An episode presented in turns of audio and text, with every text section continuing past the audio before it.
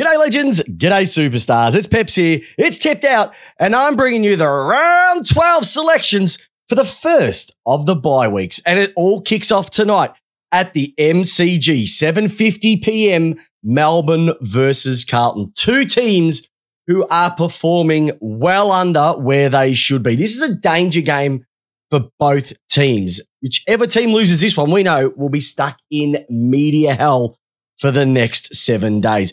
Melbourne have got eight out of the last 10 wins. They've actually won seven of the last 10 in a row. And look, the head says Melbourne. The gut says, oh, if we lose this one. And the heart says, please do not go over 150 beats a minute for this particular game. Look, they haven't been at their best. Their forward line has been down. Uh, but Carlton have been a shambles pretty much since round one. I think it will be a close game. I'm actually picking Melbourne by no more than two goals. I just think that with the class around the field and also with the amount of changes, like Carlton have got six changes from their team from last week. Uh, when you lose literally a quarter of your team overnight, that is hard to replace. And when we're talking about people like Pittonet, Hewitt, Newman, Durdin, and Hollands, you know, there's some pretty, uh, pretty respectful players running around. So I think the D's will win this one. Uh, it will be two goals. But I tell you what, listeners, if Melbourne lose this game, I will tell you to jump on my Facebook page. So just look for Christopher Pepper on Facebook because you could see the all time greatest rant ever if the D's happen to go down to Carlton. I think it'll be a good game. I think Melbourne will run away with it. But it is one of those ones that in the pit of the stomach, I'm not looking forward to. All right, Port versus Hawthorn is also kicking off. That's going to be the Adelaide Oval, 1.45 p.m. tomorrow afternoon.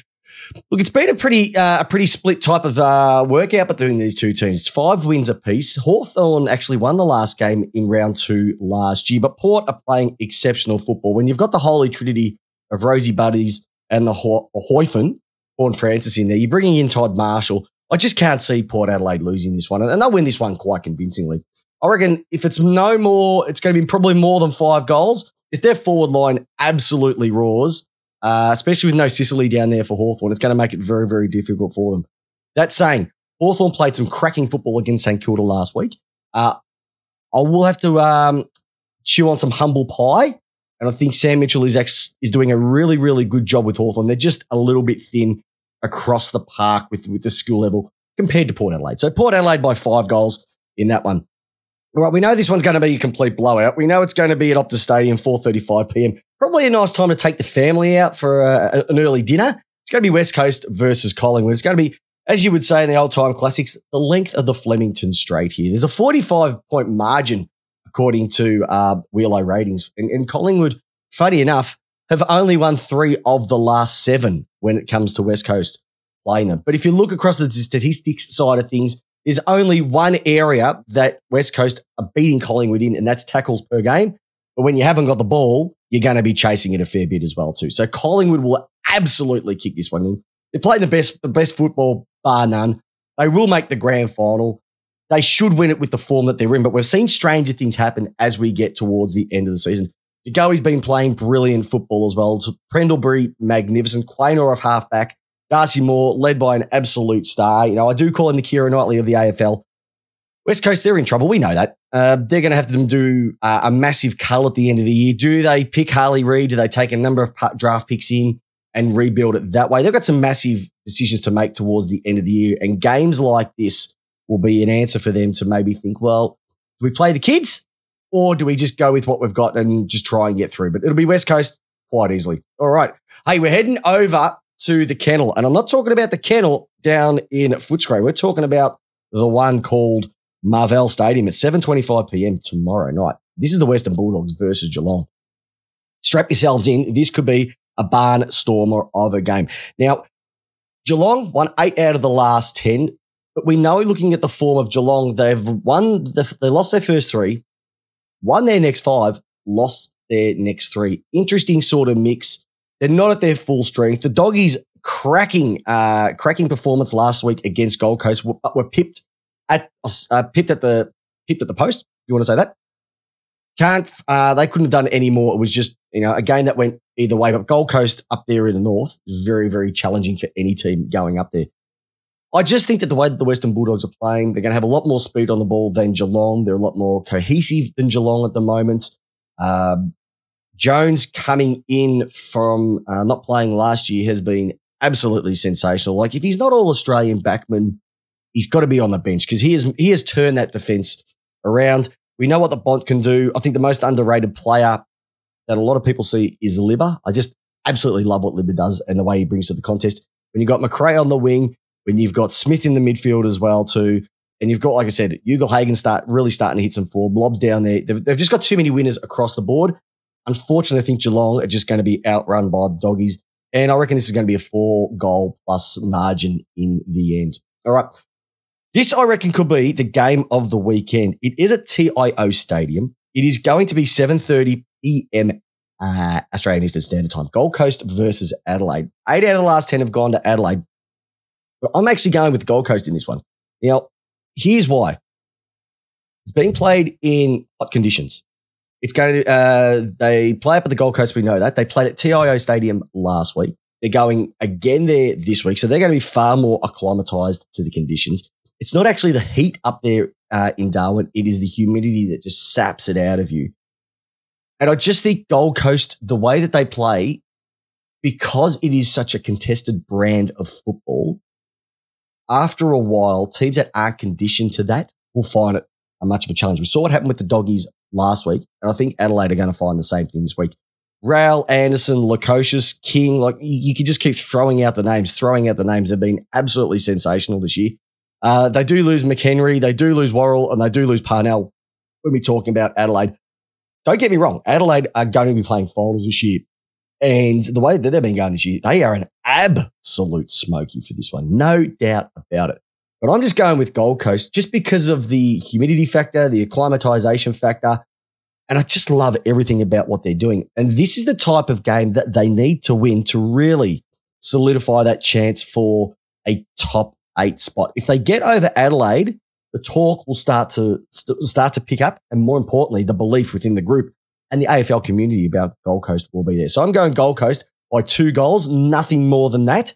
Uh, once again, as I normally would say, don't be surprised if Adelaide win this one. I love the Burgess effect, the Burgess effect that they have. They will run out games, no doubt about it. But I just think up there, Gold Coast, it's different conditions altogether, and I think that they'll win this one quite easily as well by two goals. All right, let's head into Giants Stadium. We are looking at Sunday, 4th of June, 1.10 p.m.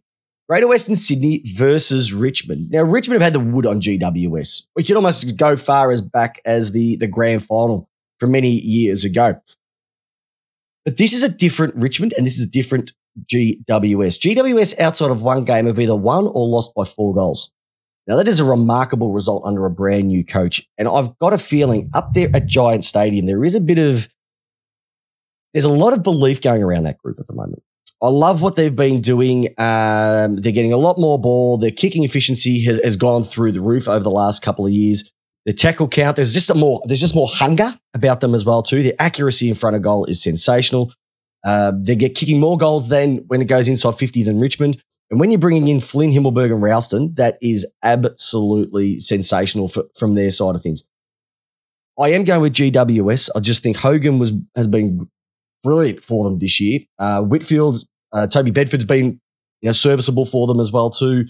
Green, Coniglio, they've just been playing really good football the last the last couple of weeks, and the win that they had uh, against the Cats last week was sensational. So I'm going with a GWS to beat Richmond in just one of these games, it's going to go back and forth all day, but the Greater Western Sydney by no more than two goals on this one. But Richmond, if they can pinch this one, it does give them a little bit of hope heading into the finals, but I think that they're, they're done.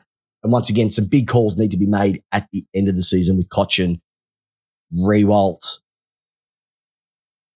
Martin, those type of players who are, who are pushing, you know, you know, early to, to, to mid thirties as well too. So I'm going with the Greater Western Sydney. And the last game of the weekend, oh, it's going to be an interesting one.